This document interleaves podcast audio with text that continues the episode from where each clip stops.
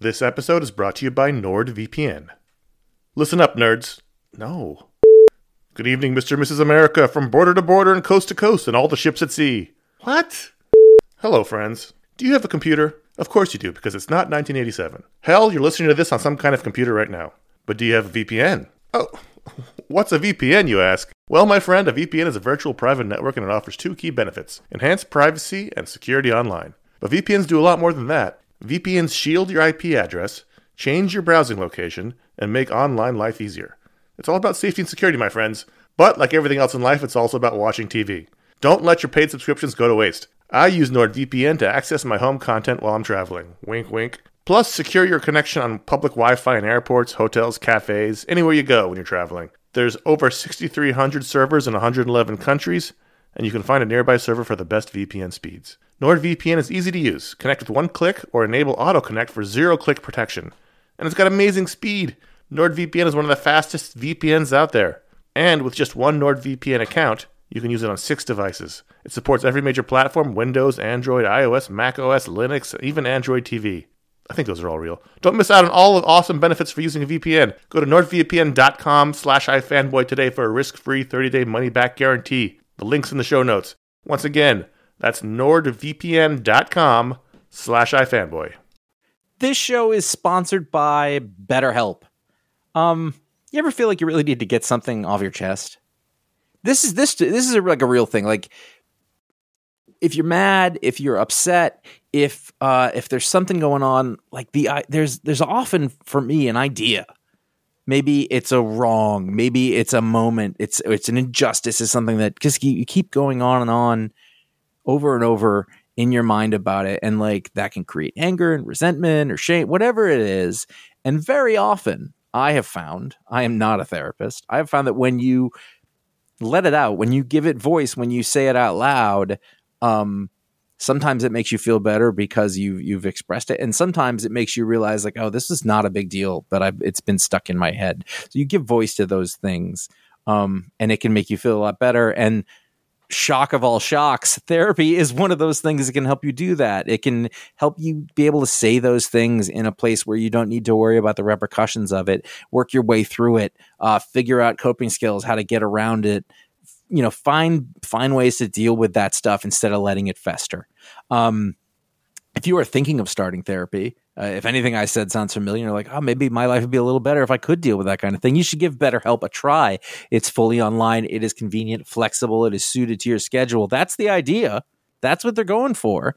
Um, you can fill out a brief questionnaire to get matched with a licensed therapist. That's a big deal. You can switch therapists at any time for no additional charge. That that personal connection, I believe, to be super important. Again, I'm not a professional. Uh, get it off your chest with BetterHelp. Visit betterhelp.com slash ifanboy today. You get 10% off your first month. That is BetterHelp, H-E-L-P dot com slash ifanboy. You are listening to iFanboys Talksplode with Scott Snyder.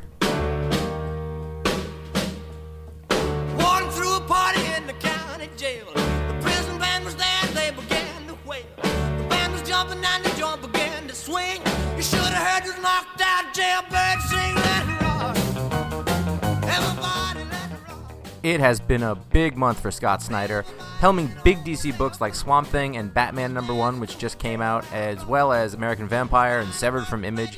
The guy has a lot of comic product on the market, and he's becoming a big name very fast. We've spoken to him before, and we are speaking to him again. Uh, this time I'm joined by iFanboy staff writer Paul Montgomery, and uh, let's get right to it. This is Josh Flanagan from iFanboy.com. I'm here with Paul Montgomery and our guest Scott Snyder. Hey, Scott. Hey guys, how are you doing? Very good. We wanted to take some time and, and get into it with you and talk about uh, the the many many many things that you have going on these days. And I guess uh, the the thing that I was thinking about starting with is I'm just like, how has this been for you? This sort of utter. Uh, you know, you took over two really big books in the middle of this giant media push, and, and every the whole industry's focusing on, you know, the number ones from DC. So, how's that part of the experience been? It's it's really intimidating, honestly. I mean, you know, I the only way to get around it is to just focus. Uh, here, here's the way. Like honestly, first of all, like thanks for having me on again, and I always love talking to you guys. We're we're all like you know huge iFanboy fans on Swamp Thing and Batman, American Vampire, and everything. So as you guys know behind the scenes, but um, I was just saying, I was just hanging out with Ron in Northport. So we love you in every way. But the um, the the fact of the matter is, like when I sit down to do the stories on these books, like today I was working on Swamp Thing five, and it's so it's so much fun, and I I love I, I genuinely love the stories we're doing, and I love thinking about the way Yannick is going to draw something, and it's like all that vanishes, you know, and I just I really just sort of lose myself in the the narrative that we're telling, just because. I'm really excited about it. You know, like honestly, um, you know, I'll stand by it. And then when I step away from it is when it gets really freaky. You know, where you you get on Twitter, or you go on Facebook, and all of a sudden there's like 30 friend requests, or there's a billion tweets about Batman or about Swamp Thing. And so I was talking to Jeff Lemire today about it because I got a little, you know, it gets you a little just like jittery, you know, with Batman especially, just because the the readership is so high. And um, you know, he was saying the same thing. You just sort of keep your tunnel vision and, and think about it as though you're writing it just for yourself. I mean, that's what I tell my students too. It's just you should just write it as though it's the story you're making for yourself as the one that you'd like to pick up about that character no matter what, regardless of whether it's the best or the smartest or anything. It's just the one that you would like the most. So when I actually sit down and write, I feel great. Like I'm, I'm really confident and excited about this stuff. When I step back from it, I have to sort of block it out or it gets me it just gets me intimidated, you know, even though it doesn't really affect me when I sit down again. I guess it's it's just in the atmosphere so much, you know, and the characters just alone are intimidating and that Batman and Swamp Thing are, you know, my two favorite DCU characters. So the legacy there is is a lot. So just being honest about it, it yeah, it's it's it's you know, it's it's been a crazy year in that. But, you know, again, the thing at the end of the day, I the only reason I took on the characters is because I had stories that I really wanted to do with both before there was an opportunity to do the characters. You know, it wasn't like I was approached and asked to come up with a Bruce story or come up with a Swamp Thing story. So these were things I wanted to do from before. Otherwise, I wouldn't have taken them on. Now I know that you had you had a Batman story ready to go uh, with the stuff that you had in Detective and Black Mirror but I'm curious, like, at what point that story ran out, and which part, you know, are you when are you you sort of doing new things that went past what you originally had in mind? You mean, um, well, it was about it was like about. Um, I guess I, am trying to remember when I talked to Mike about this Bruce story about the one I'm doing now. Um, it really was. I guess it was maybe five months into the run, so it was somewhere around November, I guess, November, December, because, you know, I was writing ahead. So I had written five or six of the issues. And then I had this idea right around the time we were talking also about the Gates of Gotham material about I was having so much fun on the Black Mirror story, which really for me was about challenging Dick Grayson, you know, by having Gotham sort of change itself to be a reflection of him as opposed to a reflection of Bruce, you know, this kind of dark reflection. And then um, thinking about how we could do that with Bruce. Like, what did I think personally was his Achilles heel? And the way for Dick, it's his empathy and his compassion, all the things that make him great. Not those aren't weaknesses to me; those are his strengths and the things that are great about that character. But what Gotham does is just try and convince you that those things are, you know, um, are your um, vulnerable points and are what disqualifies you from being a, a valid hero. So what would that be with Bruce? And um, you know, it, it, was around then, and the same with Swamp Thing. Actually, I just finished issue. I'm finishing issue five, but I had you know I've sketched out issue six. I know. I mean, I sketched out and outlined the first you know ten. Basically, the first storyline is about eight issues with then two issues right after it, and then Jeff Lemire and I were just talking about the second year of Animal Man and Swamp Thing, and we came up with something really big that we're excited about doing there. So we plot pretty far, I guess, pretty far in the future, you know. But um, I'd say about usually, I guess, when I'm about halfway through with the one I'm doing, I start to think about you know the one the one after and if I have a story there or not. You know, I mean, I definitely would have loved. I've had other stories for Dick Grayson too. I would have loved to do, but this one really appealed to me. This Bruce story, and I thought I was going to do it in Detective. Honestly, I didn't think that I didn't know that Bruce was going to be back in Batman or that there were any kind of number ones or anything like that. And then Mike just said that Batman, they were going to move Bruce back to Batman, and you know, did I want to talk to Tony about switching? And I did. And he wanted to go on Detective. So, and then they told me it was number one, which was like a whole another level of anxiety. Yeah, Is there is there anything that you had to switch up to you know to uh, allow for it to be a number one issue? Um, is there any different approach to it? Anything you had to add or subtract to keep it from? Well, that's a- yeah. Well, that's a good question. I mean, luckily there really wasn't very much. I mean, the only thing I think I changed in issue one was Bruce gives a speech at one point. He's giving a speech to all these Gothamites, and he he mentions that his parents were killed in Crime Alley, and I think that's the only line really that I added. Um, you know, where he says, "As most of you know, my parents were gunned down," and whatever. So for the most part, nothing really changed because the story it really is about. Um, you know Bruce being coming back to Gotham after the events of Batman Inc. and you don't have to have read Batman Inc. or anything to get this. There's just a sense of of confidence and a sense of um, you know enthusiasm to him being back in Gotham from from him, and I hope that translates to readers as well. Like it's sort of a celebration of Bruce back in Gotham at first.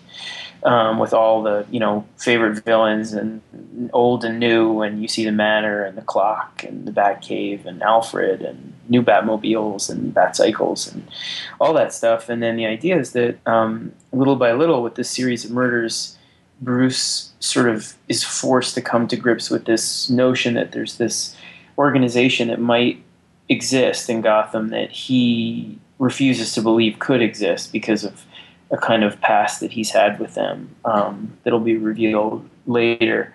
Um, and that because the organization itself, if they do exist, they're part of like Gotham nursery rhymes and stuff like that. Uh, they have a, like this creepy nursery rhyme about them that people in Gotham all know, and they're sort of a ghost story about this organization that's existed since colonial times to now. So the idea really is that um, Bruce is, uh, you know, extremely confident in knowing Gotham better than anybody else, and it knows him, and he feels like it's his his ally. And in this way, the question is, what if this thing exists that that disproves all of that, and that Gotham really is an ugly stranger, and um, Bruce doesn't know Gotham, you know, and that would almost be the tag. It's like Bruce doesn't know, you know, Bruce doesn't know Gotham, and the sense of um, paranoia that would create if it belonged to a rival symbol and not the bat. And if this organization was suddenly kind of at war with him and just decided now to kind of Gotham itself bring all of its sort of resources to bear against him and the Bat family. So, in that way, it's structured as a story that kind of begins in a place where, because it's all about Bruce being confident in Gotham, lends itself to new readers also, you know, in my opinion, because it's it's very much about seeing what Batman does and why he does it better than anybody else. And it's sort of that's a good jumping on point, I think, in and of itself. Because you see him stop his rogues, you see him stop criminals, you see his relationship with Alfred, you see his relationship with Dick, and all that stuff. You know, because it's that's so it was organically in there to begin with. So I sort of lucked out in that way that I didn't feel like I had to change change very much at all. And um, you know, with Swamp Thing it was always going to be a kind of number one. You know, if it was in the DCU, whether it was Swamp Thing and continued in the numbering from Vertigo somehow, or was this because it's a character that's, you know, uh, been uh, so outside of the DCU for a long time that I felt like it was it was important to try and address some of the stuff. I'll say this, like, I definitely I didn't expect the vast. The I, I think all of us were a little stunned by the numbers of readers that have come to the books. Um, and I, I, was rating it as though for somebody who I thought there would be a lot of clearing up is in terms of what we were keeping in the Swamp Thing mythology and what we what we weren't, and we're keeping everything, you know. But the the surprise was that there's so many people coming to the book that um, don't even know that Swamp Thing, you know, is not Godzilla or Swamp Thing is, you know, like you know anything about the character. So in that way, that's a book where I do want to try and play a little more reader friendly in some of the stuff going forward. Um, just because I was so surprised that there were and thrilled that there were so many new readers. So Mhm. I'm trying to tweak things, not in the story itself, but just in terms of remembering here and there that like if I'm dealing with Abby, who I'm really excited about reintroducing, um, you know, as as the woman that she was, but changed a lot because of what's happened to her in the interim. That a lot of people might not know who she was, you know, before, and so just making sure you sort of show it visually or something like that to set them up. So I'm trying I'm trying to get better about that stuff. I just sort of run as though like you know the stuff about the character already in some ways. So apologies if that if it felt that way at all. But I'm really excited about where we're going with it, and it's it's easily a ride that anyone can take. That even if you don't know anything about the character. Had Uh, you had you been doing? Uh, had you been going to do Swamp Thing after he returned anyway? Before you knew it was part of the relaunch, or was that? Oh yeah, plan? yeah. That's what what happened was I was.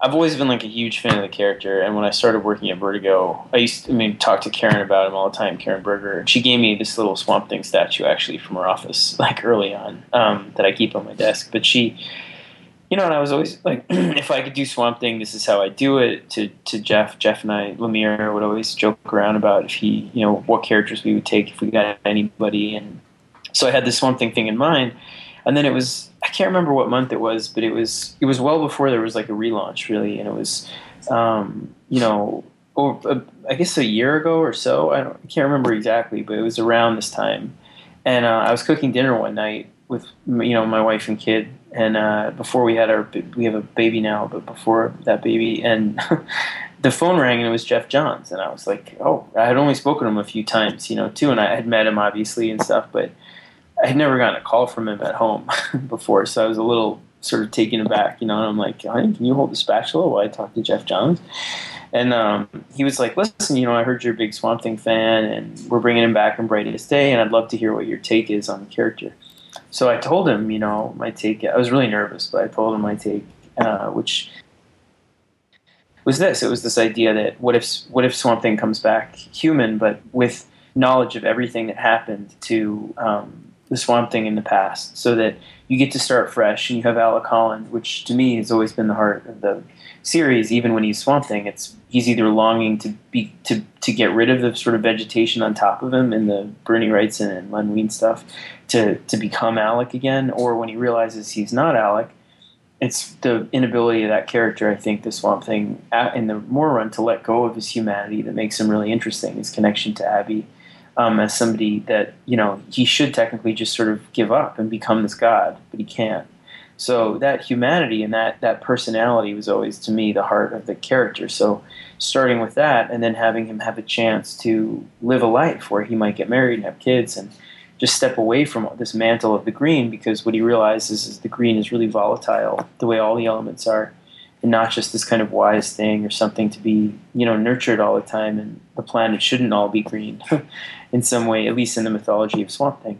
And um, that what if it comes looking for him though and what he has to admit to himself is that the mythology of swamp thing and the uh, the monster itself has been a bigger part of his life from when he was a child to now than he would care to admit, you know, and that maybe this is a destiny that stretches well beyond like the idea of the accident and stuff, um, and that the accident. One of the things in the second issue that we're exploring is this idea of what if the accident that in Swamp Thing lore, like the idea is that Alec Holland was this botanist scientist and he's working on this formula that basically would make plants grow anywhere in the world in the most arid regions. And then there's an explosion in his lab, and he's covered in it, and he falls into the swamp and comes out as this monster. But what if that? Uh, and in the Alan Moore run, the idea was that that monster discovers that it was never Alec Holland; it's like a copy made of plants, um, and becomes this kind of god of the plant world. But the idea is that what if that accident actually precluded uh, or stopped Alec from becoming the swamp thing he was supposed to be? Because it it burned the chemical burns on his skin killed him before the green could infuse itself to him. And so it copied him in a way almost to because he was such a promising candidate and made this copy of him as swamp thing to sort of see in hopes you know uh, sort of uh, replicate whatever it was that he would have been but the truth is that he's never been swamp thing as a human even though he remembers you know the memories of this creature that was sort of made from him. So no one knows the Swamp Thing he would be. What if his destiny is to fuse with the green the way Swamp Things of the past have in life before they die? And in that way, um, he has this thing waiting for him that, you know, on the other side of, of the green that he's terrified of, even if he doesn't want to admit it. You know? So, um, anyway, so I told that to Geoff in, in more or less, you know, in that form. It was a little, le- it was a little less like um, articulate uh, just because I was nervous and it was like you know I You didn't, you have it as well. dinner. Right, and he um, he liked it, and then he was really generous about thinking of different ways of setting that up through Brightest Day, through the ending he had for that, and so um, yeah, that's that's how Swamp Thing came about, and then it was a few months later they started talking about it being number one, and it didn't really affect me in that way because I thought of it as a jumping on point for Swamp Thing. It, the only, again, like the only thing that just caught me off guard was was just the sheer number of people coming to not just Swamp Thing but all the books that have never read the character, which is wonderful. You know, I just I um I'm just a, I'm more aware of them I think now than on the first. Originally, I was sort of kind of thinking about well, for people that know the character, they'd be interested to know what we're keeping and what we're throwing out, and so it was about making sure that the mythology made sense for people that know the character, you know, because he's had so many crazy iterations to say like, okay, well, it all stands and this is how it works. But seeing so many people that are coming to it with, with no knowledge of any of it, it's really exciting to think, well, I don't need to be that concerned with that stuff and it's out of the way now anyway. But I can sort of celebrate all the things I love about the character for fans that are new to to him also and make sure to keep them in the loop, you know, with with not let, letting anything uh, not letting anything uh, you know um, slip that that uh, could be explained and stuff. It's uh, it's it's been really exciting to see books like like Animal Man and, and Swamp Thing, and uh, and this week uh, uh Wonder Woman is is up uh, really high in our uh, list of, of pulled books on ifanboy.com. Um, to see characters that don't get as much attention usually or haven't in, in, in recent years, um, to see them up at the top in the top five, in the top two, in the top three sometimes um, and you know Animal Man being you know last week and, and, and, Swamp Thing up there in the top two and three, I think, um, with Action Comics. Um, it's just crazy to see, and and all these. It's really exciting to see the DC horror books um, really being a force to be reckoned with uh, in this relaunch. And um, but I, I, wanted to talk about sort of one of the there, there's a I'd, I'd, kill myself if I didn't mention this. Um, uh, in in Swamp Thing number one. Mm-hmm you've got a moment there, and I and I presume that this is maybe an artifact of it being potentially a, a you know a pre reboot uh, book or a, or a Vertigo continuation, but the uh, the Superman appearance. Um, and yeah, it's, I know and it's well, it's well, it's it's cool on two, on two levels. It's it's cool to see Superman interacting with Alec Holland and them being like you know uh, acknowledging Swamp Thing as a major force in the DC universe, and and this guy being on Superman's radar. But then also, Superman alludes to the fact that he's died too. Mm-hmm. So, was there ever a conversation about that, or did that just like sneak under the radar? No, I mean there was. I, I mean, I like the the truth is like, you know, I, I wrote, I didn't write it before, um, like so far before the relaunch that it was like all locked. I mean, you can you can change letters all the way up to sure. you know pretty close. So I talked to Bob, and I mean, I, I definitely, I mean, I Matt, the editor on it. You know, we, we spoke about it, and I said, I mean, it's similar. I'll tell you this. Like, here's a spoiler for you. Like in in Batman, I have have in issue two, I have a reference Nightwing saying, um, "Why couldn't you?" The, Batman has installed this scanner in the morgue. It's a, a moment I really like, um, so he doesn't have to sneak in anymore. And uh, Dick is like, why couldn't have you installed that before you died? You know, um, and stuff. And it was the same thing. I was like, you know, if that's a problem, they're like, no, it's not. And then at some point, I thought um, that that's kind of what I meant about the continuity stuff about new readers is that if I had realized how many people were coming to the book that were new comic readers, I would have tempered that dialogue a little probably with Superman. Um, even though I love that exchange, I think I could have gotten to it maybe without referencing continuity. But for me, it's important to show fans that the continuity that they love stands as long as it does. You know, so um, it's it's a little tricky in that way where my feeling is that uh, anything if you ask me if something stands, my answer is yes because I haven't heard of any of that stuff changing, and I, I don't think it has. You know, I think those stories are intact. I think the idea is just with these initial books that you don't want your stories to depend on those things um, even though they exist, just because you want them to be new reader friendly. So that's why I sort of changed the line of Nightwing um, to something else later on, not because that story doesn't exist. And if you ask me if it exists, I'd say it does. But um, because Inc. is going anyway, and there's no way that could be happening simultaneously without those stories. Mm-hmm. But but also like Superman, if you ask me if that happened, I'd say yeah, all the Doomsday stuff had happened. But am I, you know, it's one of those things that I, I got a lot of comments about, like, oh, does this mean this and does this mean that? And I, I wish I, again, I wish I had known that there were there was sort of sort of so many people coming to the book that would either be looking to see that that continuity was intact or people that didn't know it that were new because I didn't mean it to be something that was you know divisive or or or even like you know provocative in some way. I meant it just as a as an emotional thing that I thought those characters would do. That if Superman is someone who has died and come back, which he is, he would reference that to Alec, who was just did, went, going through the same thing. You know, Mm-hmm. so I did mean it that way. I mean, that's what he's talking about. when He says that. So See, I, like that kind of thing in comics as a like the story doesn't depend on it. You know, it, it's sort of it's a it's a one-off sort of beat, but it does reference a history and it's sort of vague and non-specific and I know that everything just relaunched and it's a new thing for everybody to start, but it's it was one of the things that was always fun to me is the idea that things had happened before this comic book. It Yeah. made these characters who they were, you know, and some people get the idea that means you have to go back and know and read everything that came beforehand, but for me it's always just like there's oh there's something else just out there that had happened that fleshes out them in the reality. So I think it's kind of cool that it was left because of that. That's also I'm a glad- big glad cultural said- milestone too. I'm sorry. That's also a big cultural milestone too. I mean, I think a lot of people who even haven't been reading comics for years have heard of you know the death of Superman. Um, Yeah. I mean, like maybe even kids too, because it's just it's. I mean, if you think of seminal you know Superman moments and, and events like that, you know that whole Doomsday thing. That's that's huge, and people know that who haven't even read that those issues. So, and and and it is such like it, it's sort of it's cool that the, it's it's such a throwaway moment. It's like a throwaway reference. He says, "Oh yeah, back when I was dead," and it's such a powerful thing, and it's and it's this godly character, and that, so I, I think it works totally. Thanks. I mean, I to me, it literally is one of my favorite moments in the comic. I mean, I wanted that conversation to be about Superman trying to sort of welcome him back, and Alec refusing to sort of you know take his hand in that way and say, and Superman just as a person, as Clark Kent, is talking to him emotionally and intimately, and Alec.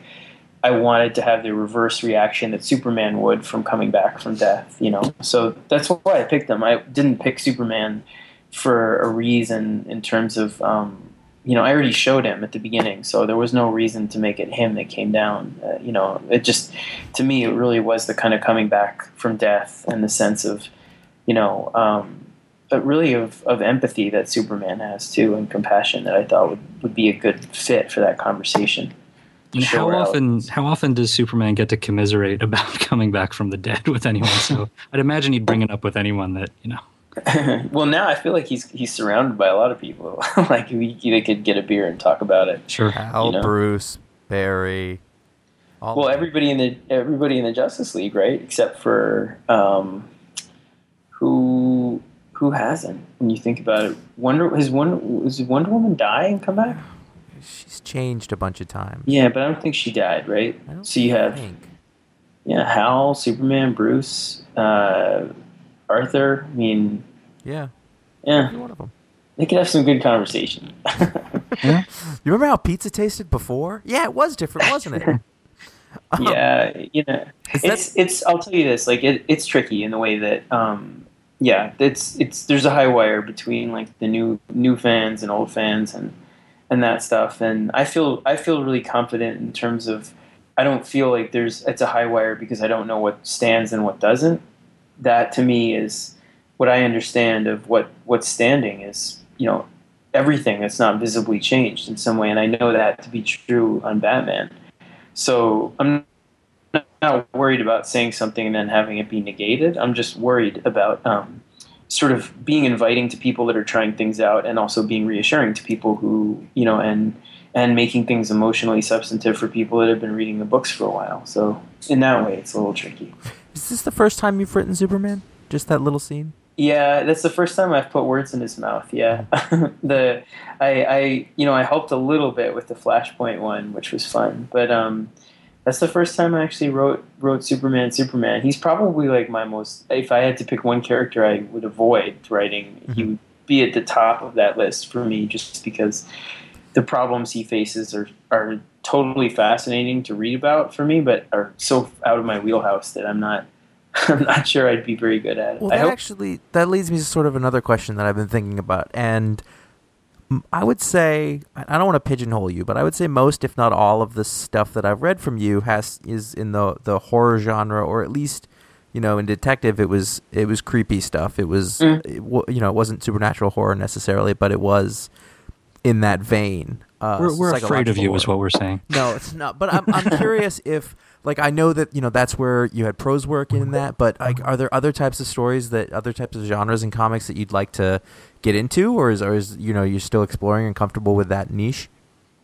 Well, I mean, you know, I think like the way you'll see Batman now, it's not as quite as.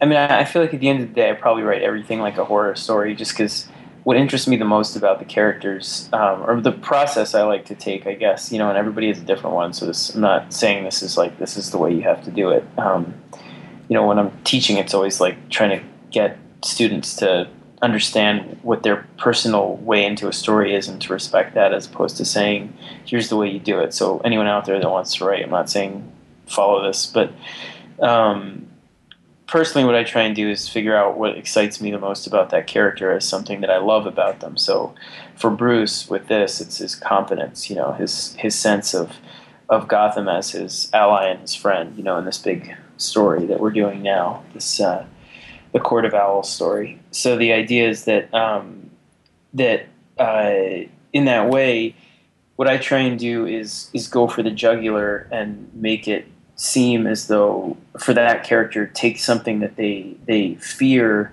um, is true about themselves, which to me is usually taking something they you know take pride in and then flipping it around. So like for Dick Grayson, the same thing, saying, "Well, your empathy is, you know, what's what makes you you and what makes you great. Well, let's show you how it makes you incapable of doing what you're supposed to do and makes you weak." And the same thing with Bruce, and the same thing with with Alec in some ways. So that's that's sort of just the process I take in general, and I think it lends itself towards really scary stories, just because it's, you know, you're facing your biggest fears. So if you're emotionally invested in the character, then whatever it is that they're challenged by, whether it's like a supervillain um, you know, in Batman, the guy doesn't necessarily have superpowers. He's fighting, but he's you know he's a big. There's a lot of big brassy stuff coming.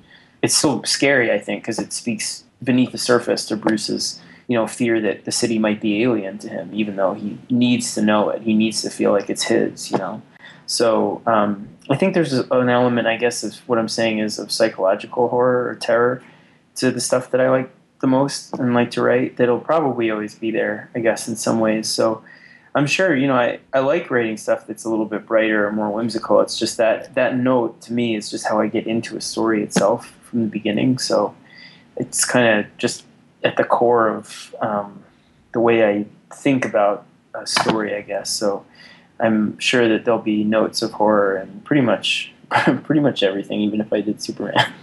Well, it's interesting because if, if you know if we're gonna talk about something like American Vampire, it's like you have a horror story and then you're overlaying other genres on top of that. mm-hmm. Which, uh, I mean, I yeah, cheating that a little bit. No. yeah, just hybriding it. No, it's the thing with American vampires. To me, the scariest parts are not necessarily like the vampires popping out, but the emotional terror that characters face when they're, you know, like when Henry's alone on an island in the middle of the Pacific and he thinks he'll never see Pearl again, and he's being attacked by vampires. So the vampires that are attacking him, you know, these subterranean eyeless vampires, they're spooky but they're scary because they mean he'll never see his wife again, you know, who he, you know, left in a way that he didn't want to leave. So in that way, you try and make it so that the monsters are extensions of something the character is really frightened of, you know, and make them scary. So it's always built on the emotional scares, the same way I was, you know, just saying about Batman or whatever. It's that these, the Court of Owls, you know, and that stuff, this group that might be there is, is really a kind of manifestation of Bruce's fear uh, that he might not, you know, be the guardian of the city the way he wants to be, um, rather than being scary because they look scary, which they do. but you know, um, what makes them scary is what they speak to. I think psychologically in the character, rather than you know what they just sort of look like. That's why, to me, James Jr. There's nothing scary about him except what he means to Jim. You know. Um, on that on that same tip, um, I wanted to talk sort of about how you approach writing inner monologue. And one of my favorite things about reading a new Scott Snyder comic is how you get in the head of the given character. Um, you know, in Swamp Thing, you're including some. You're definitely doing your homework. There's some some minutia about uh, plant life and, and stuff, and and and in uh, you know in Detective Comics there was a lot about uh, acrobatics and circus life, and in Severed it's it's uh, it's very it's it's all grounded in uh, an historical reality. Um, so, do you consider yourself sort of a, a method writer? Do you do you like to do a lot of research before you get into a given character? Uh, what what's your process there? Yeah, I do. I mean, I feel like my Google search thing would looks like the like the the search list of like a total lunatic, where it's like acrobatics, trapeze, uh, you know, sorrel gum plant, and then like how you dissolve a body with lye for like James Jr. or something, and it's like completely. I'm sure there's like a black mark against me somewhere in Google for like the randomness and you know creepiness of some of the stuff I've looked up, but. I do. I mean, to me, it's really built out of character. I mean, the with each story, it's it's the thing that is my goal. You know, right off the bat when I begin something, and I know I like to do narration in the first issue a lot, and not necessarily just cold open, just because it's about winning you over to the character really quickly and trying to have them tell you something intimate, even if it's overlaid over something that's dark or they're just talking to you and you're looking at them, but some way that draws you in so that you know you're listening to something that they wouldn't say to just anybody, you know, but there's a level of confidence there that they're taking you into that, um, you know, pulls you in. Cause, and not as a trick or a gimmick, but because I want you to hear them talking to you. And if you like what they're saying or you, you're engaged by it, you're, you, I feel like you have a strong bond with the book, you know, in that way, the way I do. I mean, the way I do with that character. So I do try that, you know, um, in Batman, it's kind of funny because Bruce Bruce is a little different. Like he's not very confessional. so um, whereas funny, Dick, not, not even in his own mind. I don't even hear it. no, he's not. I mean, I really it was very it was kind of tough. It took me a minute to like you know regroup from Dick because he he was so easy in that regard. He says like funny things. He's kind of like who you would be in the cowl, you know, if you were there. And then Bruce, even in his confessional moments, is really standoffish. So he always the trick with him is almost like other characters know him better than he wants to admit, you know, in, in the way that the things like one of my favorite moments in there is is um, he has there's this moment, you know, in the I think it's in the second issue where he's talking to to Dick and he says to him Dick says to him, "Oh, you know, I was doing this and this and this," because he asks him where he where he's where he was at a certain point, and Dick tells him, and he's like, Dick says, "You know, I, I have the marks. I can show you. I can prove it to you," and he's like, Bruce is like, "No, no, no, that's okay," you know, and Dick says like, "Oh, well, look at this. You just, is this like a modicum of trust?" All of a sudden, like he's joking around, you know, he's like, "Well, well, somebody's growing up," you know, that kind of thing. And Bruce is like, "Yeah, I have to go." And then Dick thinks about it for a second. And he's like, "You already checked the surveillance footage, didn't you? and you know, you already saw that I was where I was." And Bruce is like, "Dick, you know me better than anyone, except maybe for Alfred." He's like, "Of course, I checked the surveillance footage." you know, and then he walks away. So it's like the sense that Dick will point something out that Bruce wouldn't confess to you in his narration. But it's interesting. He's an interesting character in the way that I feel like he he doesn't feel the need to open up emotionally, and he doesn't feel the need to let you in in a way that shows him as vulnerable the way other characters would. He'll tell you information that he think is he thinks is pertinent, and he'll do it in a way I think that's interesting. Like in issue one, I had like a narration I'm really happy with about Gotham and the Gotham Gazette and all this stuff. But um, he doesn't talk to you intimately the way other characters do. So you need to use the other characters a lot of the times. It's almost like writing an unreliable narrator, you know? Mm, because he's so pathological in some ways and so heroic. I mean, I don't. When I say he's pathological, I feel like sometimes people get upset and say, "Oh, well, he's you know he's this great hero." To me, he's the greatest superhero in the world. I mean, but there's nobody better than Batman. I love him more than any other character. So, I'm not saying that he's like the demented pathological psycho. That has nothing to do with the way I'm writing him. It's more. It's just that I think he's driven by you know equal parts heroism and and a sense of purpose in terms of a sort of socially, um, you know, a, a duty that way, and then also by an obsession, a personal obsession that's deeper and that's pathological and self-destructive.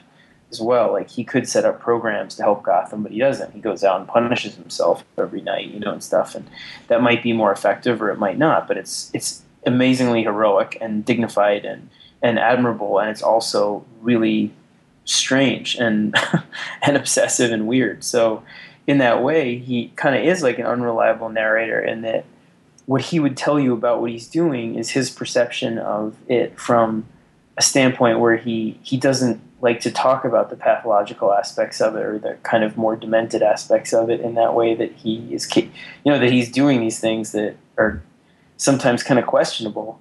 So it's fun to use other characters to point that out you know what i mean? And to use them to get to the emotional core of the story. Meaning like like like you know if if bruce is is missing the point in some way because he's so like if he believes that he knows gotham it's going to take other characters telling him like bruce you know you're not seeing the forest for the trees here in this case for some reason because it's upsetting you a certain way. And you know he wouldn't admit it. He wouldn't say that to you the reader either like you know?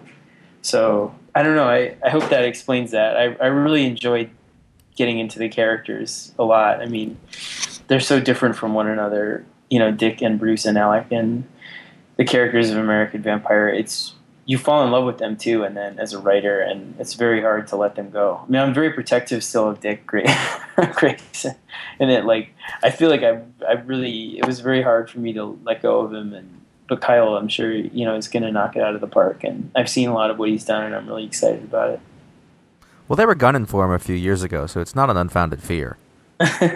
yeah, well, it's just hard because you get so close to the character, and then you have ideas for where they're going to go next, you know. And I still have a lot of ideas for that character and things I'd love to return to, you know, with him, um, and hopefully will soon. How much uh, Bat Family, like larger Bat Family involvement, um, do you see happening in, in future issues of Batman? I mean, there's you, there's four core sort of core Batman books that are specifically about Batman, and then there's the other, you know, it ripples out into the other Gotham books like Batgirl and Birds of Prey and things like that. But um, is there a certain breakdown? Like, you know, is Damian just you know relegated to Batman and Robin, or you know, do you take turns with them, or is it? No, I mean you'll see you'll see in issue one, for example, you'll see Damian and Tim and Dick, um, and. Uh, you will see Nightwing relatively often because the story really has a lot of revelations about the Wayne family, the history of Gotham, and the Grayson family, and the Drakes too, and other families as well. But so Nightwing is a part of the story in a way that's going to tie into Nightwing later on um, as well. But um, you'll see a lot of crossover later. I mean, the story in Batman will have ripple effects through other Bat books. You know, like like immediate ones and then peripheral ones as well. Like it'll affect things, you know, that that have to do with Nightwing and have to do with Batgirl and Damian and all those characters. So there's we're aiming for a very big story. I mean, it really is like it's designed like kind of in the with the structure of a story like Hush or The Long Halloween, where it doesn't really have small arcs. It's a building story that's cumulative, where it has this kind of big engine behind it. That's a big eleven issue thing that builds and builds and builds that you can hop on, you know, at any issue. Although you'd be remiss if you didn't hop on at issue one and just continue all the way to the end. But um, you know, that's accessible at any point, but really is designed to be one one long narrative. So um, yeah, it's uh, it, it's going to have things that sort of spread into the other bat books, and you will see those characters, but at its heart, I really wanted it to be a story that gives you Bruce alone in Gotham for the most part. You know, again because it's something that we haven't seen in a long time.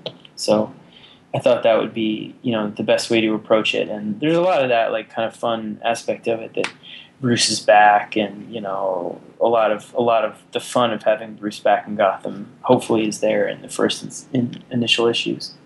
I have a I have a very odd question, just just, just very quickly. Just sure. It's, it's it's going to sound like a continuity question, but isn't. Is Jim Gordon is that his natural hair color, or is he dyeing his hair? it's supposed to be his natural hair color. Okay, I was, so he never went he never went gray. When I saw it, I was surprised too. I was like, "Oh, wow, he's he he's yeah he's a redhead again." Yeah, because it's not necessarily like you know how old is he or whatever. It was just is Jim Gordon the kind of guy who would dye his hair later on yeah. after he's gone? No, right? So no, yeah, all right. Well, when, I mean, the thing the thing that's cool to me about the relaunch, you know, and here's the thing: like, I understand, and I can't remember if I talked to you guys about this, you know, privately, but it's a difficult thing to encapsulate to just as to give a tagline to because you can't say everything is new because it's not.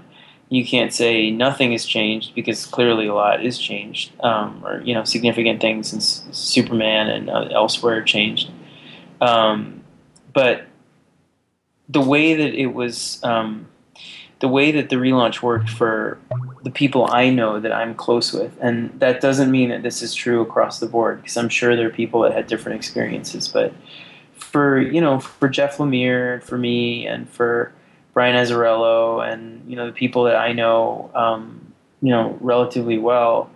Uh, the idea was that we had stories for characters, like I told you how it happened on Swamp Thing, and I told you how it happened on Batman. That those are stories that were long before the relaunch, you know, formulated. And Animal Man and Frankenstein are characters that Jeff and I had talked about before there was a relaunch, you know, that he really loved. So um, and similarly, like Josh Fialkov on I, Vampire, I mean, he writes straight vampire fiction outside of comics, so it was the same kind of thing. And um, the relaunch gave us the opportunity to say, here are the stories we want to tell, and they might be a little more bold, and they might change certain things if we think it's in the interest of the character.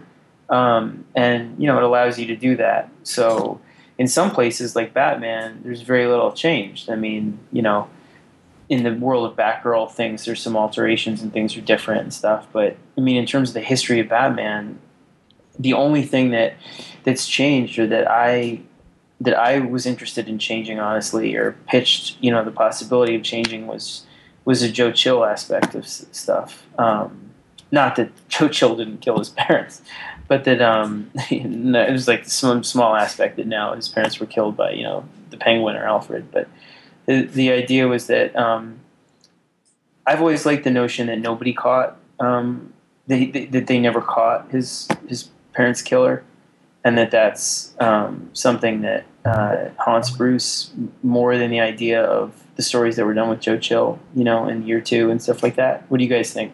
I he should no one should ever have caught the killer because he can never have that resolution. That's why he's obsessive. That's what I. That's the only thing that I in my little world of Batman changed. So I- I- that will that will be articulated later on. That's spoiler, but um, to me, the idea is that Joe Chill is the name like John Doe of a guy that's not caught, and in that way, uh, Joe Chill killed his parents. You know what I mean? He's the the one armed man or the man with the hook hand or something like just right? Yeah. always you never get you know constant foil. Yeah, and it, you know, because it's not, and it's not that somebody else killed them, and there's another story ha- waiting to happen. It's Joe Chill and that stuff, you know, whoever that is. But sorry, that's the dryer.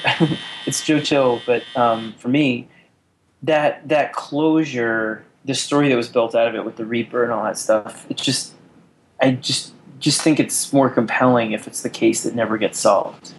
No, in some way, totally and, makes you know. sense. But, you know, and at the same time, I think that I think they kicked the Jim Gordon can down the road a little too far, and he was a little old. And I I think that if you say, well, he's got red hair, and he's a little bit younger now, then all of a sudden there's all this life left in this amazing character who, you know, in the regular continuity as we'd understood it was probably, you know, would have had to be, you know, he'd been retired a bunch of times. He'd been A cane, he was, in, yeah, he he's, was like in his eighties, and he, he's so much more fun as you know, yeah, you know, competent guy who's who's a little over the hill but still pretty active. He's got his red hair, you know. I like I like thinking about him as as uh, Bryan Cranston, who's doing the voice in the, uh, the Year One cartoon. I like I like thinking of him that that grizzled and you know and that vital. Yeah, the, we uh, we're over at my house. Like we live in like a a sea of animated Batman stuff. My son is just at that age, so he's five, and like we see, like we literally were just rewatching season one of the animated adventures today, like hmm. different episodes and stuff. When I was we were hanging out, and Batman Beyond, Batman the Bat V Batman that series, Brave and the Bold, everything is like it's crazy, but yeah, the the fun of the stuff with I mean again with the relaunch, I mean for me it's exciting to get to say, you know, not not Batman is younger and Batman has only been doing this a short while, so we get to change all of these stories. That's not exciting. I mean, because I love the stories that were told. and yeah, there's like a logistical complication of thinking everything happened, but you know whatever. But the, the idea isn't to wipe things out that happen. The idea is to just sort of have a freshness and a and to breathe life into some of the characters that you know um, are are there have been so many stories about. It's just an easy way of saying here they are presented to you, you know, with a, a slightly fresh take. But you know the stuff that you loved is there with with certain characters like Batman or Green Lantern or whatever. Um, but it just gives them a kind of vibrant quality, I think, that's cool, that goes with the art and like the idea of Batman when you see him. He looks a little bit younger, but he's not. I mean, he's really not that much younger. They were, the way it was explained to me was like he was, you know, the difference between if Grant is writing him like where he's like 40 or 39 or something, and now he's kind of like, you know, in his early to mid 30s. So for me, I, I like to think like I'm in my mid 30s when I was in my early 30s. Like that I was I that much different? Did I look that much different? Like hopefully not. But the the idea is just that it, it, it signals to you that there's a lot of story left and to go forward. You know, without without saying it means that everything is different about that character. You know, you know It's what I'm saying? it's that elasticity of comic book time that I like, and it drives some people insane. And uh, I, th- I think it's fun to play with it like that Mhm. because in the end, it, none, it doesn't matter. There's no rules. You can do whatever you want. Yeah. I mean, the idea is like if you ask me if the stuff happened, I mean, I tried to make Batman 1 and, you know, a celebration of the stuff that's happened too. So you see Professor Pig and Two Face and James Jr. and all that stuff like together. Um, and Jim is in it and Alfred's in it. And, you know, when you add up the stuff and you try and put the math together of like, did this happen here and did that happen there? I mean, I feel like it starts to lose the fun in the way that what I'm saying to you is the stories that you love, they're intact. The characters are alive. They're all, you know, who you like them as and who I like them as and who all of us in Batman like them as. So let's move forward. You know what I mean? And just go go with it. Not having thinking to not thinking to yourself, we wiped something out that you loved because we're saying it's not. But yes, they might look a little younger. Yes, there might be a sense of you know the universe being a little younger and all that kind of stuff, um, which is you know decision that's a big decision on the part of editorial or Warner Brothers. So it's not like you know all of us writers are like let's make him younger. So the idea is that we're saying to you these characters are you know they might have a younger feel, but we we love the history as much as you do. We're saying it's there. You know it can be referenced, but let's move forward. And Bruce actually has a speech in in um, issue one where he's talking about the revitalization of Gotham, and it's something that's going to play a big part in the story of Batman, this project that he under he undertakes, um, that he presents um, to these socialites and stuff about what he wants to do now that he's back. And he says, "I want to reinvest in Gotham. My interests have been sort of far flung lately." Um, which implies, you know, Batman Inc. and everything without you having to have read it. But he says the idea is basically that you know the the narration in the first issue is all about this column in the Gotham Gazette that's um, that's always uh, where on weekends it runs, and they ask passersby uh, about Gotham, and they ask them to describe the city in three words or less. So, and then they print whatever anyone says, no matter if it's good or bad. And so Bruce is saying about how a lot of the a lot of the um, uh, words, you know, are the ones that are most frequently used are like rotten and cursed and all that stuff about Gotham and so on. He's giving this litany of stuff. Um, but he's saying in his speech, he says, you know, if we ask ourselves what Gotham is all the time and what was, you know, and we become, all we see is the things that, uh, you know, uh, that are reflections of our own fears and hopes right now um, and stuff. And, you know, the city becomes beholden to that. He says, but if you ask with me what Gotham can be tomorrow um, and what it will be, then you're shaping it, you know, and so let's go forward. So he's trying to say it some way, you know, without being meta or whatever, because it's it's really about what the story, what's going to happen in the story, and not about the relaunch. But in some way, there is a nod there to say the history that you love is preserved. Certain sections of Gotham are not being changed, but you know these ones that he's talking about that there was there wasn't something there already.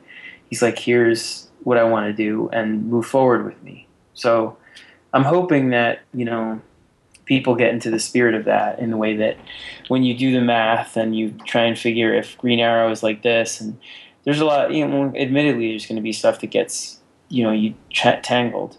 But if you love the characters, the way I can tell you this, like nobody's on a book that I know of where they don't, they didn't, they didn't love those characters, and that's why they've been given the chance to tell a, a story with that character in whatever form they wanted. If they wanted to reboot the character or whatever, you know, um, or not.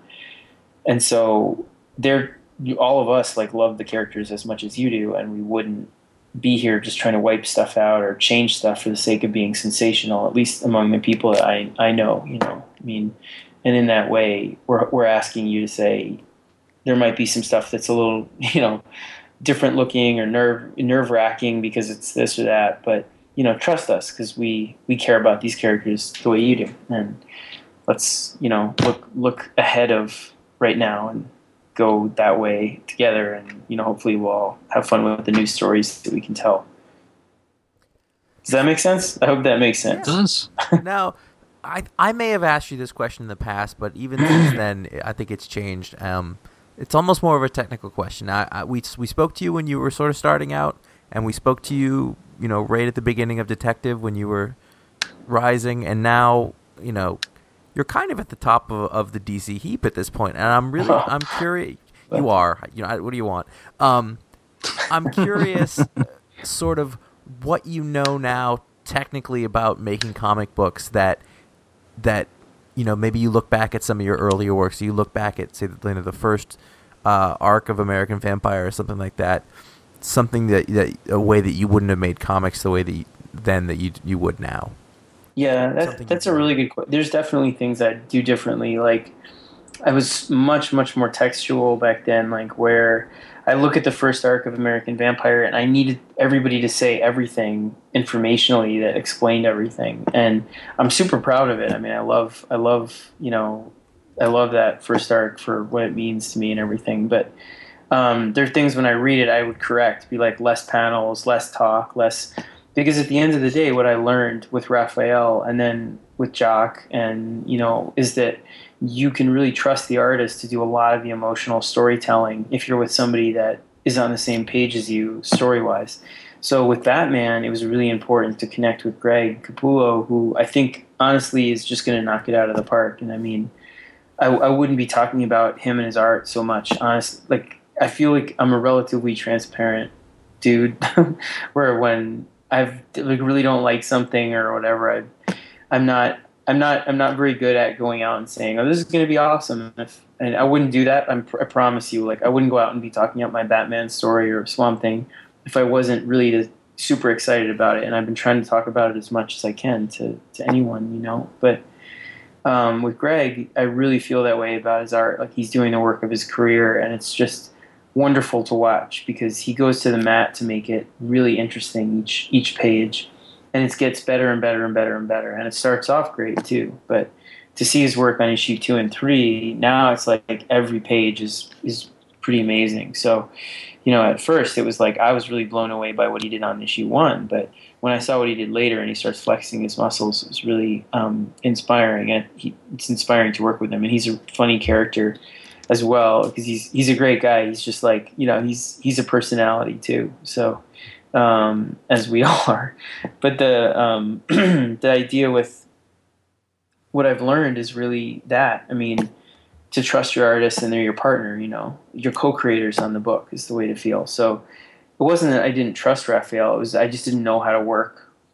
I didn't know what how much room to give, Mhm. and um, you know, I feel like I was more controlling and a little bit more.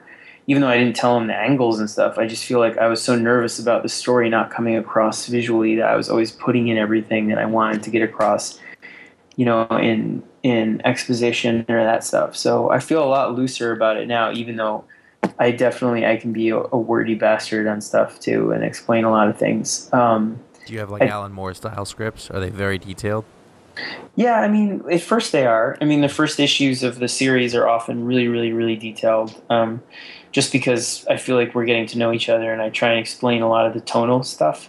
So, like the first issue of Batman was really long; it was like forty something pages long, and um, that was like a total, totally the wrong way to approach Greg. Um, the two of us, like at first, we both. It was like I didn't know that that that would you know that would sort of you know freak him out, and I think he you know didn't know that I didn't know that, and so there was some like you know at first we we definitely to be totally honest like we weren't sure about each other. I think for the first couple weeks where it was like you know circling each other a little like. Well, you mean you don't want that much stuff in a script, or you don't want? And then we found this really good medium of working where it's like totally full script and really detailed when it needs to be, and then in other places really gives him the room to shine and do things that he wants visually in some of the less like the less choreographed sequences that are more action based or that kind of stuff. So, um, and he's wonderfully expressive. So it's been great to give him more room in the conversations as well. So, um, yeah, you know, in that way, I feel like I've, I've, I hope I've grown a lot in that regard. I mean, I'm, I'm still really proud of that, the first stuff in American Vampire, but now it's, it's a lot of fun to sort of trust your artists a lot more. But the first scripts are pretty detailed always, and then I try and loosen up as I go forward. You know, they're still full. I mean, I don't think I've ever written anything that was you know like under 25 pages or something for a 20 issue, 20 page issue script. But um, you know, um, I guess maybe they maybe they're more full on the fuller side. Uh, I'd say I'm definitely not. Uh, I'm pretty neurotic about you know making sure that it's clear to the artist tonally what's happening a lot. So I don't do a lot of this. I'll say this: like I don't say a lot of like, you know, high angle shot of this or low angle shot of that. That stuff I've never I lay off. Like I'm not. I don't think I know that as well as anybody drawing it. I do say something like this. Like I'll talk about this. This page is should be very tense because the conversation is it, the subtext of the conversation is all the history between these two characters, which is this, this, and this and so, however you want to draw it, here are the panels, like, you know, Pearl here, Skinner there, you know, this. And I don't give lots of visual description, but I give a lot of tone description to try and give the artist a sense, a room to play, but I try and nail down for them what the feeling should be, I guess. I hope that makes hmm. sense. Are you a fast writer?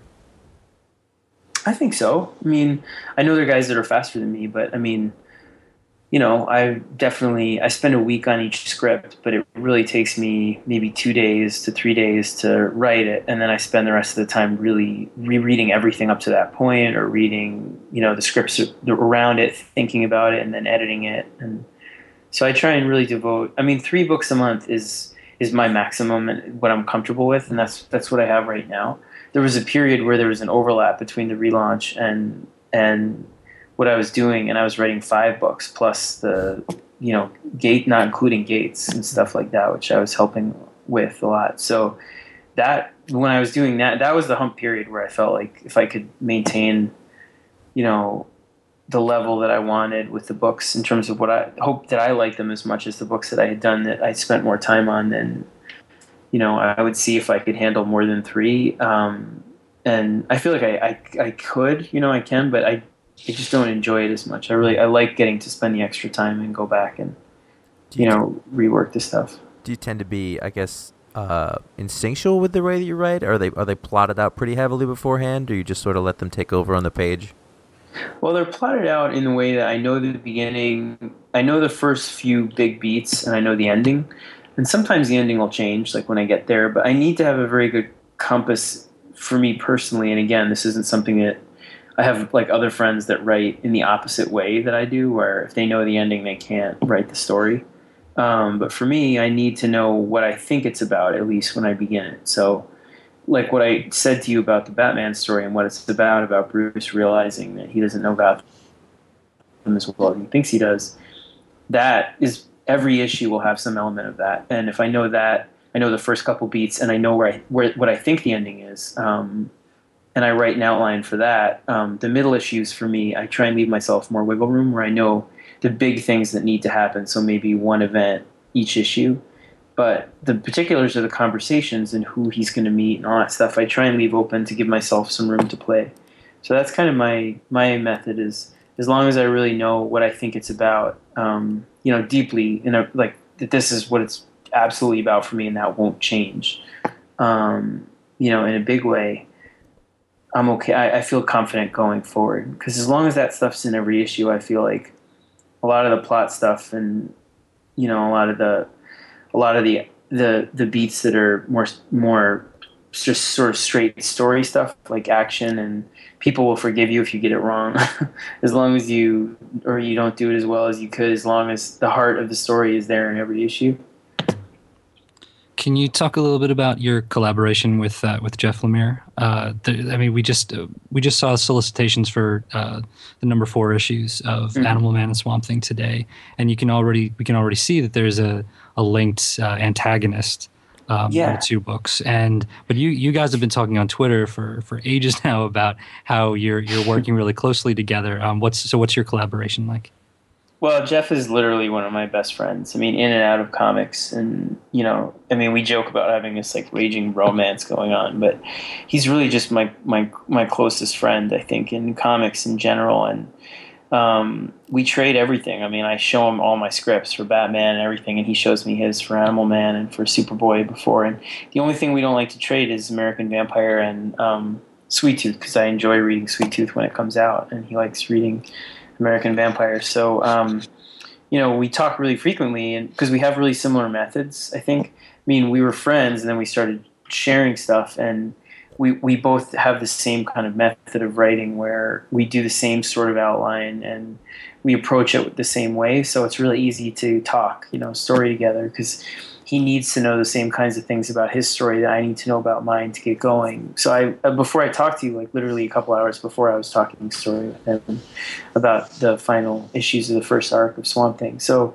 in terms of the collaboration itself on those books, I mean, we always wanted to sort of have it be a shared world and have characters that crossed over and have Buddy encounter Alec and all that stuff and things. But um, um, there is a shared antagonist in that these elemental forces that we're dealing with are part of one system, you know, so that for us it's really about the red and the green and this this other force, this this one that's really about rot and decay, uh, and you know, uh, usually being in balance somehow. That they're always kind of at war, um, and the, the elements themselves are are violent and are um, uh, you know uh, unpredictable and volatile, and they're not sort of calm, peaceful. Like the green isn't peaceful, you know, and and neither is the red, and neither is this other force. They're always looking for dominance, and at certain points in history, one has had you know power over the others, and that's always a bad thing. So we're both dealing with the same antagonist as a force, but that doesn't mean you'll necessarily see them come together and cross over and literally fight something together at the end of our arcs. Just because, to be clear, like we both really wanted to do our first arcs and stories that established our characters separately. You know, so there will be a little bit of crossover, and you will see them reference each other and stuff like that. Um, and we do have big stories planned that will bring the two characters together closely for the future. Um, I mean, very like very very big stories we're really excited about that are coming soon. But for these initial stories, we just wanted to show that they could independently have stories that were really compelling, but signal to you that they were in the same universe, and that the events of these stories will sort of snowball into something that's going to happen together as well. The the other day, I was I was literally weeding my yard, and I thought of you. Oh, thank you. I was like, he's right. These weeds really are awful. I know, I know. They are. It's violent out there. It just happens so slow. It's like paint drying. You don't mulch that part, and it gets taken over. No one wants to hear this, but either way.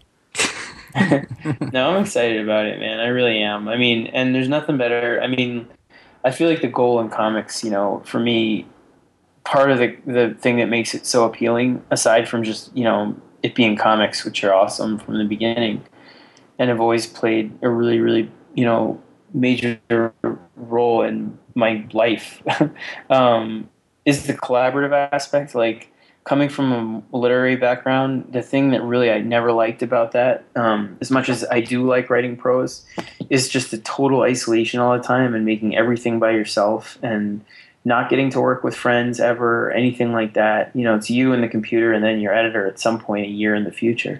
And here, the fun thing is like you you get to work with people who become your friends. The way I feel like I consider Jock and Francesco and the guys from Detective, they've been like close friends, you know, in the industry and outside of it.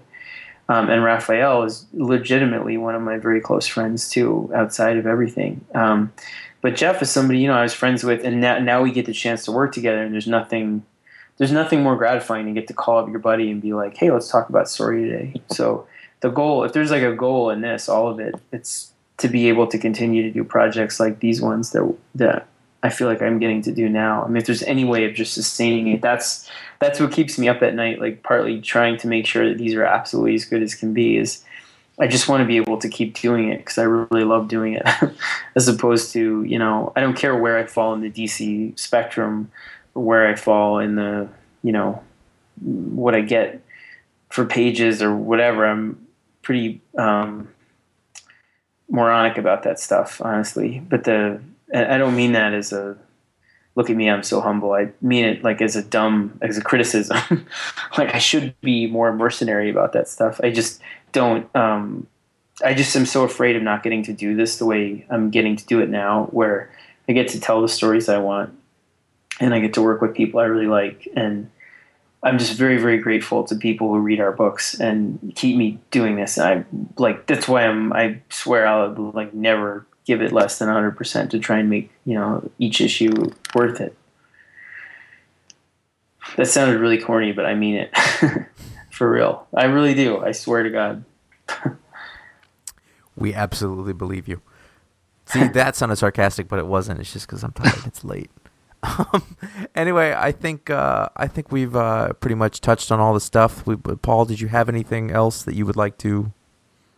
No, I think we're good. I'm just uh, I'm I'm really excited to see like a, you know a book like you know Swamp Thing have, have such prominence and and the idea that you know out of the you know the first couple weeks of of these new books, something like Swamp Thing and, and Animal Man are, are the are the, the you know my favorites so far and uh, thanks the uh, the idea that they're going to you know cross over at some point and, and that they're they're so closely linked is really exciting. And it's you know we people talk about event fatigue a lot and and you know sort of roll your eyes when you hear about a crossover. But some of these crossovers and, and not just those i mean there's some other ones coming out of the relaunch the really interesting pairings of of creative teams and of characters and stuff. And it's um, you know, I, I haven't I haven't loved every single reboot book, but I've I've liked a whole bunch of them. Uh, sort of a, an alarming number of them to my wallet.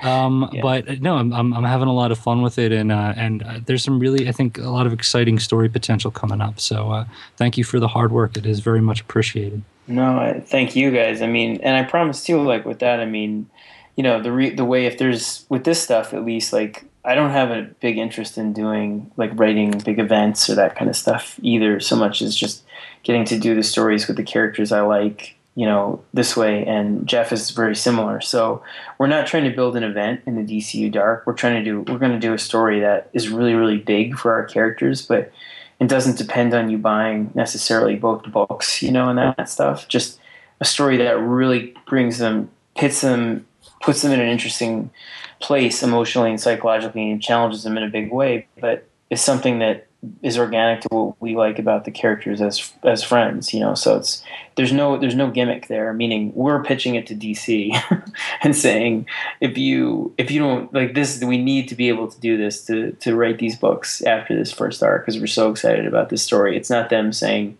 we need a crossover in the DCU dark. They don't even know. We haven't even told them what the story is yet. like we're meeting with them in October, I swear, at the at, at Comic Con to be like to double team them and be like, because Jeff will be here and be like, listen, you have to let us do this story because we love it, and just cross over in our books. you know, so it's it's definitely it doesn't come from a bad place. I promise. It's not like crossover, you know, mandate or anything like that, and you know, again, like there's a lot of stuff just we're excited about in terms of the. I told you what Batman's about. You know what Swamp Thing's about. You know, and what's coming up with Abby. Um, a lot of big revelations and stuff, and then American Vampire too. I mean, this coming arc is like. Uh, is Jordi Bernet, you know, so I'm really, really thrilled that we were able to get him. Rafael, like, is over the moon too, because he's one of his idols. And then it's all about like the secret history between Skinner and Book that you know the guy who brought Skinner Sweet down before he was a vampire, um, and then was infected with the virus and then died himself um, before um, really Felicia was born, who's his daughter, who's half vampire. Um, but it's all about them growing up and their relationship as friends in the Indian Wars and this possibility that there might have been a vampire species indigenous to America that's more powerful and predates Skinner Sweet. Um, and then the second part, or the starting with the arc, that's a three issue one, and then right after that, we're back with Rafael in the 50s, and that introduces like this character that's we've been dying to get to. That's like um, because we're both big 50s. I'm a big, really big, you know, Elvis and 50s fan. Um, that's basically like our Van Helsing, which is like this rockabilly, you know, kind of Elvisy vampire killer. Sounds Who's that like sounds the awesome. Punisher. It's pretty cool. He drives this car that's like pristine, and he's got like he's he's like he's basically a kid, and he has a history that ties into a previous arc of American Vampire in a way that's part of the fun of the mystery of why he's after this vampire who he says killed his family, and he's kind of chasing this vampire for most of the the thing, and it's framed around this kind of car chase. This like death race that kids used to be involved in, you know what I mean? Where it's like the the rebel without a cause kind of car chase, car race, you know, to a cliff. But um, he keeps like a set of teeth, this wooden teeth, in his bag. So when he takes down a vampire, he always like likes to put in the teeth and then um, bite them and tear out their throat with these wooden teeth. And then uh, he uh, Rafael is doing the covers like these awesome '50s advertisements, like the kind of like you know, kind of this Norman Rockwell feel or this very very you know bright kind of Sure. commercial thing, and the first one is is this guy leaning against a jukebox, um, smiling with the wooden fangs in, and this bright kind of detergent kind of lettering. You know, it says "Bite them back." American Vampire, number twenty-two. Is I'm s- I, you know there's I don't know I I'm very excited about this year. I really feel good about what's coming up. So Well, you have that's uh, ample. no I'm reason to- rambling. I Thanks. think, uh, and and you continue to work with what what is really an unfair share of excellent artists. Honestly, there, there's never been a, an ugly looking Scott Snyder book because you work with the best in the business. It's it's insane. I know. I was I was like just skyping with Yannick, joking around right before I was uh, found out that my mother can't take our kids for the weekend because she has shingles, um, which I was talking to you guys about before. Sorry, mom. I don't mean to air your dirty I, laundry. I but guarantee you, she doesn't listen. But if so, thank you. She probably does. Is the scary part. Is my my parents like they freak me out because they check. I'm like, you guys are supposed to be less supportive, you know, as for a writer, um, Mhm. like ruining my whole thing. But um, you know, I, again, like I, but I write pretty dark stuff, so I feel like it makes up for it. But anyway, the with a lot of kids and parents. But um, the the uh, the before that I was talking to Yannick and um, we were joking around about you know the stuff that he wants to do coming up with some of the designs and things. And it just believe me I have like moments like that. I'm I feel very very grateful to get to work with the guys I do you know. I've never you know there's not been anybody that you know I've from Francesco to Jock to Rafael Sean Murphy has just knocked it out of the park. Oh, and, Yeah. and yeah, it's incredible. Wait till you see issue five, dude. It's totally nuts. But the he and the thing that's exciting about working with them is they're. I'll tell you this, like the thing that I try and push for, because there. I'll be honest, like there have been different people on some of the books that I was put on, you know, on detective and stuff like that. There were people that they suggested or people that were there, you know, um, and I had an opportunity to to say, you know, I love that person, but their style I don't think is right for this book um, and to talk to them personally about it or whatever. But the idea is always I really like artists that have a bold style, you know, and every every one of those from Greg, you know, Capullo to to um, Jock and Francesco and Rafael and Sean, and they all have very very, you know, and Yannick have very very daring styles. I think in some ways that are, you know, um, present a kind of storytelling um, tone that is fun to work with as a writer. So, like, I know what Francesco can bring, and so I like playing to his strengths, you know. And the reason I want to do a certain story with him is because he he is that guy, and the same with with Greg. I mean, Batman is supposed to feel like the biggest, boldest, like most confident Batman when you first see him, Bruce, back in Gotham. And so he's really a perfect fit for that, you know, when it begins. Um, and he can do the creepy stuff because you see him do it on Creech and Haunt, Spawn, and all that. So, and Jock, you know, I wanted Gotham to feel kind of kinetic and scratchy and menacing and and you know all those things like that Jock can bring to the page in really a special way. So yeah, I try I try and pick people that fit the story, but I really like to work with people that are have very you know have d- daring styles, I guess, in some way because I feel like it really there's a storytelling you know exuberance to their work that really translates on the page like and all of them have brought really good ideas too. That's the thing is if they're a daring guy or they have like a really distinctive style it usually means that they have really strong ideas about storytelling and that that's always really fun to work with so you know a lot of them have brought contributed hugely not just on the, the page drawing but behind the scenes like talking ideas and that's why rafael was like co-creator now on american vampire i mean he he's like you know almost like part ghostwriter on it Well, cool. Uh, I I think uh, I kind of am. I'm a little. You're there's going to be nothing new coming up for a while because you've got your hands full with all of this stuff. Uh, unless unless I'm completely mistaken. I severed. I forgot. yeah, it's still severed. Yeah, people shouldn't forget Severed. Severed's great. You wrote that like nine years ago, right? At this point, though, right? well, yeah, we wrote it, well, we wrote it a while ago. Um, not like we wrote it. We wrote it before um, before I was uh, sort of on all these books at DC. I was just starting at DC when we took it from a story that we were thinking of telling in in, in script form and screenplay. Because my friend that I'm writing it with, he's like my oldest friend from high school. We've been friends since we were 13. Um, he's in film, Scott Tuft, and uh, he we talked. We started talking about writing a horror movie that we thought would would would would be about this moment in American history that was sort of really optimistic um, because of all these new inventions, like you know, or inventions that even if they weren't new that year, you know, within ten years, um, were making life really different all of a sudden, like the automobile and the phonograph and the electric lights and the road building and you know the extension of all the rails and this moment where you could kind of feel it felt like you could kind of go anywhere and do anything and become anyone and that stuff. And then the the flip side of that, which was the kind of the war happening overseas and the kind of impending, you know, implication that we would be involved in it, and the darkness of all these new things too, the isolation and the sense of transience and all that, and try and write a horror story that had one character that represented one thing and side of that, and another it's the other. So.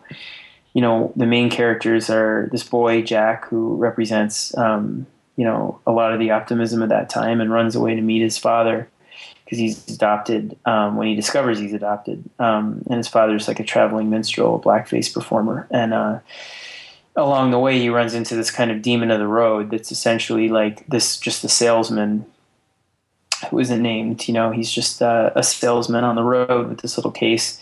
And uh, he he makes these jokes about having always been there and been, you know, riding the rails for years, and and uh, he has this great smile. He's this older guy, and he has this, you know, this really pearly whites, and everyone's sort of like, "How are you such a good salesman if you're, you know, you're so nice?" And he's like, "Well, behind these teeth, I have," uh, he's like, "I got razor sharp chompers, just like a shark."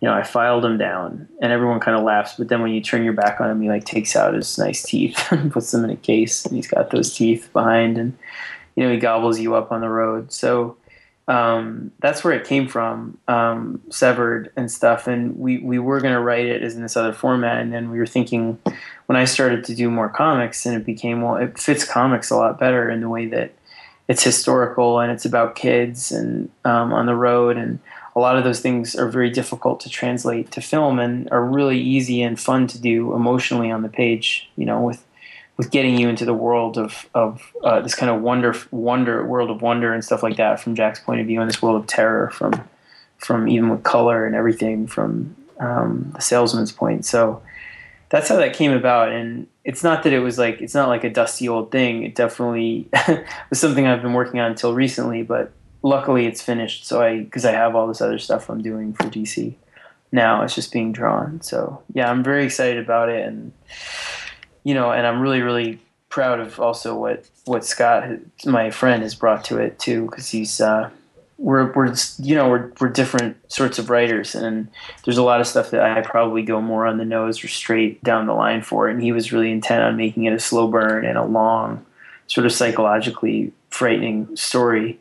Um, and I think it's a lot better for that for him.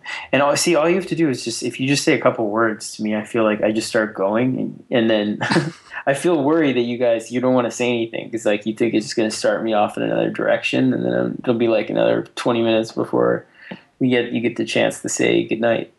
No, we al- we always appreciate the enthusiasm, but no, I I, I love That's crazy talk, Scott. yeah, I mean, you can always just say. I tell I tell my students too when I'm talking. You can always just say like, "Shut up." That's for real. I, I get on a no, I get on a whole thing, and When I don't mean quiet, to. You don't say anything.